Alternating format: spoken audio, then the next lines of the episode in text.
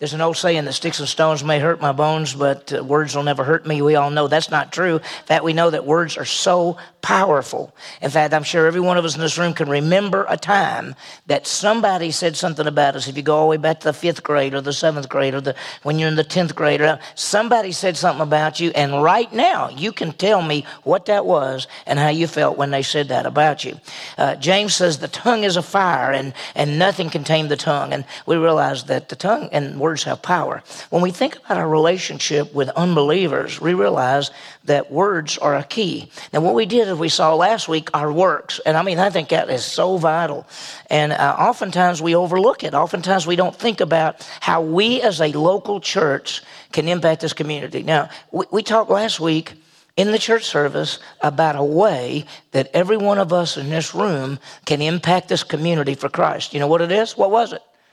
It was the coat drive that we're going to bring coats, Hallie's coats. We're going to take coats to uh, Pawnee, and we're going to take coats all over this section, and we're going with the message of Jesus Christ. And why, why, who's bringing these coats? Stillwater Bible Church. This is a way we can try to touch lives. You know that there was a tragedy in the school system this last week. And so the day after, Brandy remembered something when some other things happened, and the day after, our church took a whole bunch of donuts to all of the counselors and to the teachers at the middle school. I think it was junior, junior high and high school. They, why did we do that? Because we want people to know that we love them and that we're not here for ourselves. We want to take the message of Christ. So that's works, okay? Well, this morning we're talking about our words. And, and when you think about it, works is what we do, words is what we say and that's important. So let's talk about our words, okay? And we got I want to look at it in two ways. One, our words, we pray to God for them. This is our words, but it's to God and it's for the unbeliever. And then our message about God to them. This is when we take the message of Christ to them. So we want to pray to God for them and we want to proclaim about God to them. And it goes together. So you think about it. Let's start with prayer. Let's start with praying for them. I want you to look at Romans chapter 10. Look at verse 1. I, I did, I, I, did tell you to turn to Romans 10. Okay, Romans chapter 10. Look what Paul says. Now, this is Paul, and he's writing about Jewish people that, that he is, you know, he's Jewish, and he's writing about Jewish people who have never trusted Christ. And here's what he says Romans chapter 10, verse 1. Brethren, my heart's desire and my prayer to God for them is for what? Their salvation. The prayer is for them. The prayer is that these Jewish people, these are, this is Paul. Paul's Jewish. He grew up Jewish. He, uh, his, uh, so many people he knows, his family, everybody, Jewish people. And at this point in time, when Paul is writing Romans, the church has been going for about 20, 25 years, and there are many, many Gentiles coming to know Christ, but not near as many Jews. The church started off Jewish, total, with Peter and Paul and James and all these people. But now it's beginning to, more and more Gentiles are trusting and less and less Jews. So Paul says, My heart's desire and my prayer to them is for their salvation. Is there someone you know that you know do, do not know Jesus Christ as Savior, and is your heart's desire that they would come to know Christ as Savior? Are you praying for them? Are you praying for them? Think about it. We talk to God. We pray for those that do not know Christ. We pray that they would come to know Christ. We pray that we might have an opportunity to share our faith with them. Who knows what's going to happen? What, who is in your sphere of influence that you can be praying for? Who is it that you come in contact with a lot, whether it's a family person, whether it's somebody you work with, whether it's somebody in your neighborhood, whether it's someone that you, you do some kind of activity with? Who is it that you can talk to them, what, that you can begin to pray and say, Lord, Lord, give me an opportunity to talk to that person. Now, so many Christians, they're afraid to pray that. Because two reasons. Number one, they know that if you pray to God to give you an opportunity, what's going to happen? He's going to give you an opportunity. The second reason they're afraid is they're not sure they know what to say. And it's an embarrassment for believers to not know the message. What's so amazing is how many Christians can't share their faith because they've never been taught. Now, our church, you can't say that. You've had plenty of opportunities. We teach it on Sunday morning. We teach it in Grow Group. We have all kind of courses: the 412, the 22, the Discipline for God. All of the everything goes over the message. We help people uh, learn how to share their faith. All those kind of things. So if you say, "I just don't know if I could do it," you need to come see me because we've got all kind of ways to train you. And so we want to pray that people, that you'll have an opportunity for people to, that you'll have an opportunity to talk to somebody about Christ. Have you ever thought about, do you ever do this? Do you ever pray when you wake up in the morning and say, Lord, sometime today, give me an opportunity to tell somebody about Jesus? You know what's going to happen if you're not careful? That's going to happen. And then you're going to be ready, right?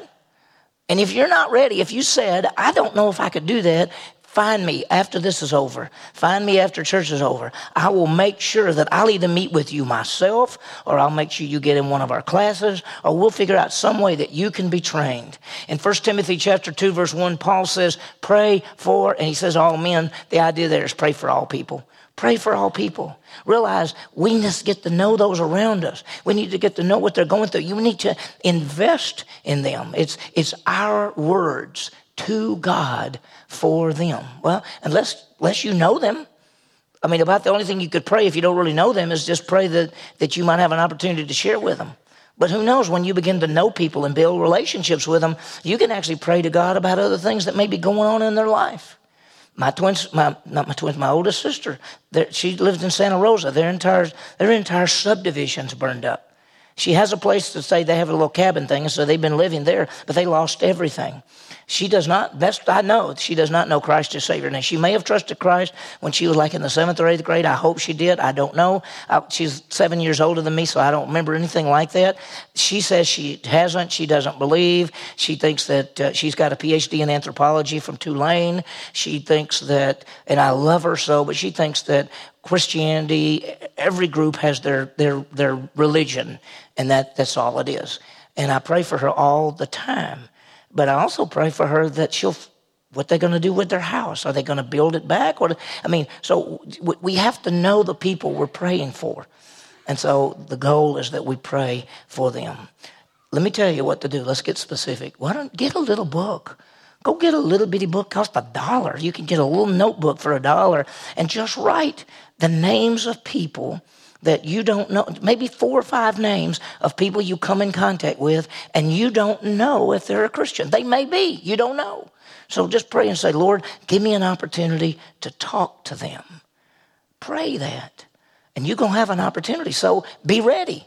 Be ready to share your faith. Be ready to give an answer. So now that takes us to our message.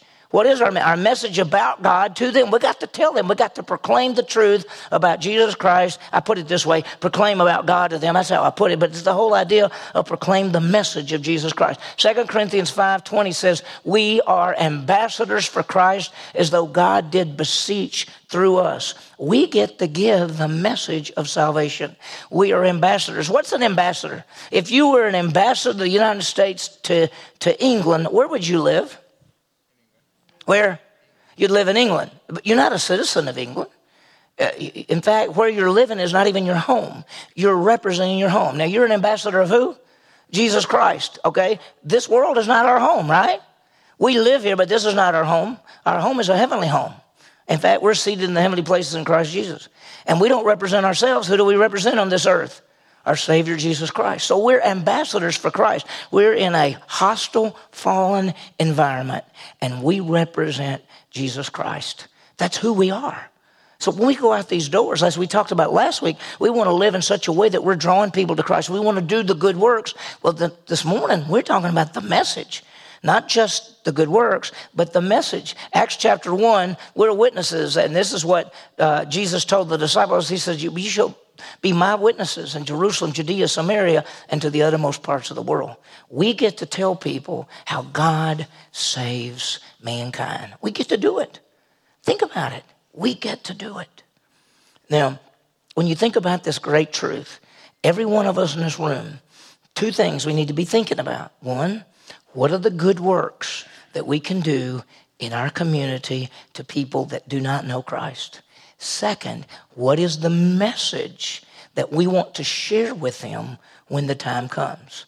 And number one, we're praying. We're praying for the opportunities, praying for the opportunities. It's happened to me. There's times that I've actually prayed that God would give me a chance to talk to someone, and that day He'd give me a chance to talk to someone. That's happened to me. Has it happened to you? Probably some of you could say, well, yeah, I, I, told God, you know, maybe it wasn't that exact day, but I told God I would sure like opportunities, and before I know it, there, there's one. So be ready. Now, here's the first question. When we're talking about the message, what do we want them to know? What do we want them to know? If you had an opportunity to talk to someone and it comes up and you say, Listen, if you were to die, do you think you'd go to heaven? And they say, Well, I don't know. And you say, Would you like for me to tell you how you can know that you have eternal life? And, and most people, I, have I've asked that question to people before. Would you like for me to share with you from the Bible how you can know you have eternal life? I've only had one person ever tell me no. Everybody else has said, yeah, sometimes I'll say it like, well, I haven't got much time. I go, oh, I won't take much time. But, but only one person has ever told me no. I, I don't want to know how you could have eternal life. Uh, he said, no. I said, I had to happen to have a track, and it was a good track. Most tracks are not good.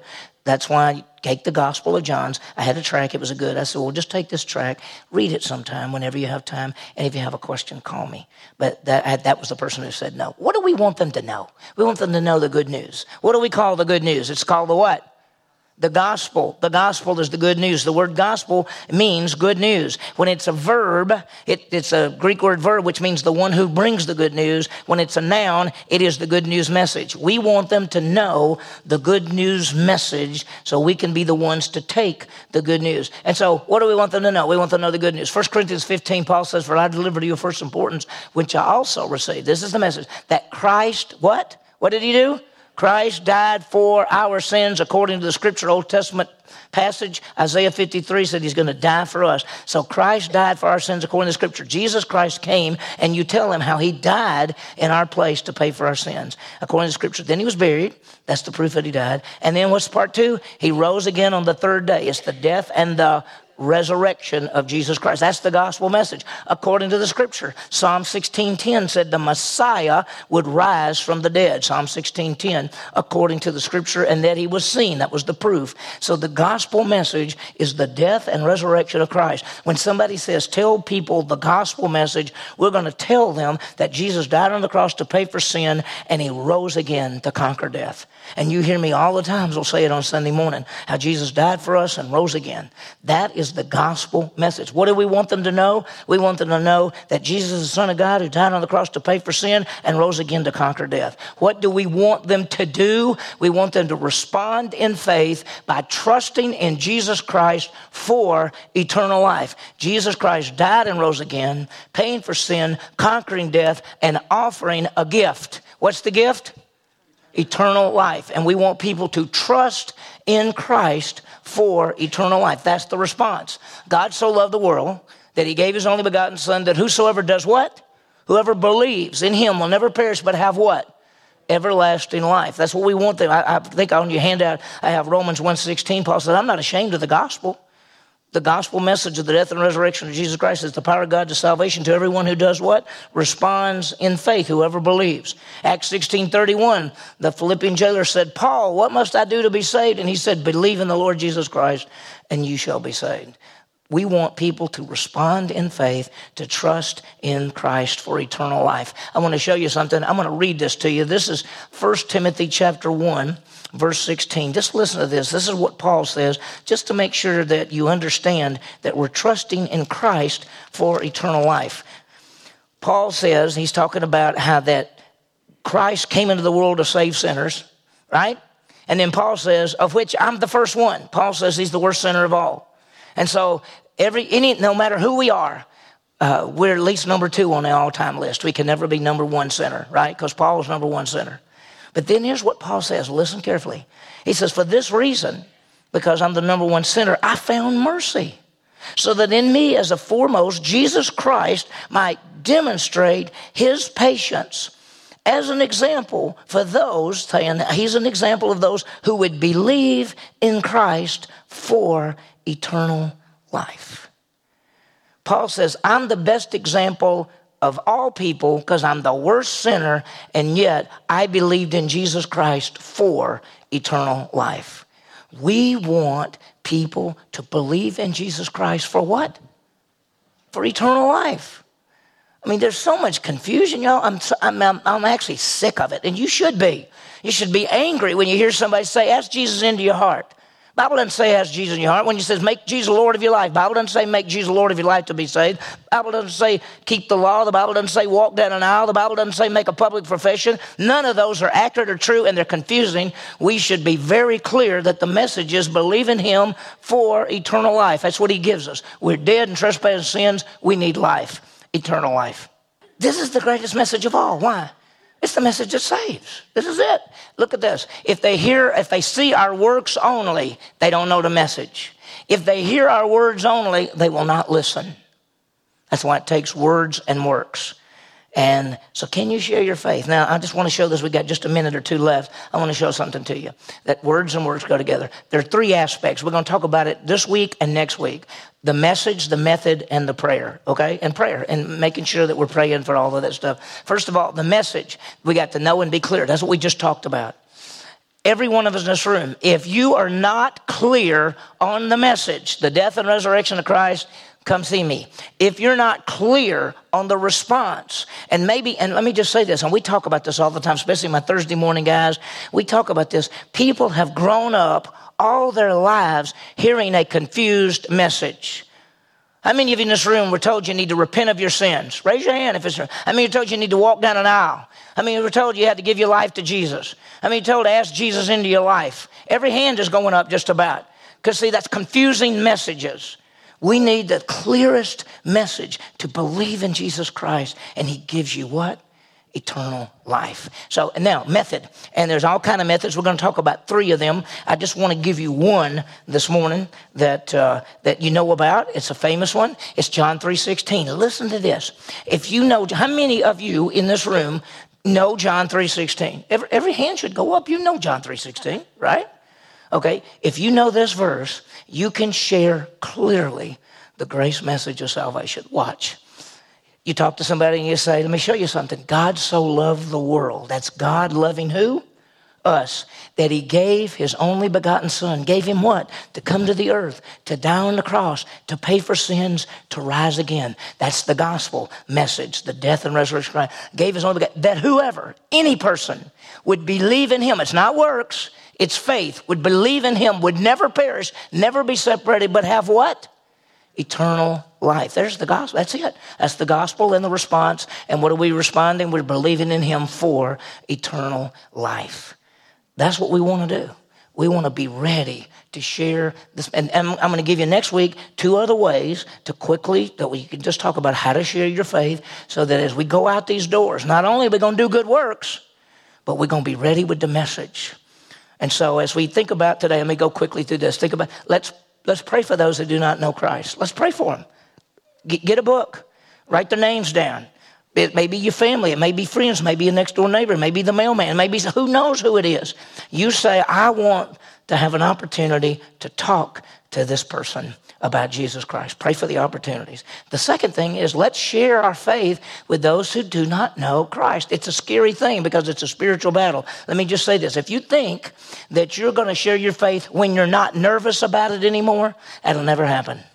You're in a spiritual battle. You're going to you're going to be used by God to help somebody go from death to life. That is a spiritual battle, and we're not wrestling against flesh and blood, but against rulers, against powers, against world forces of wickedness in heavenly places. It is a spiritual battle, and if you think you're not going to be nervous or concerned when the time comes, you're, you're not thinking right. And if you think, I'll share when I'm not nervous about it, you'll never share.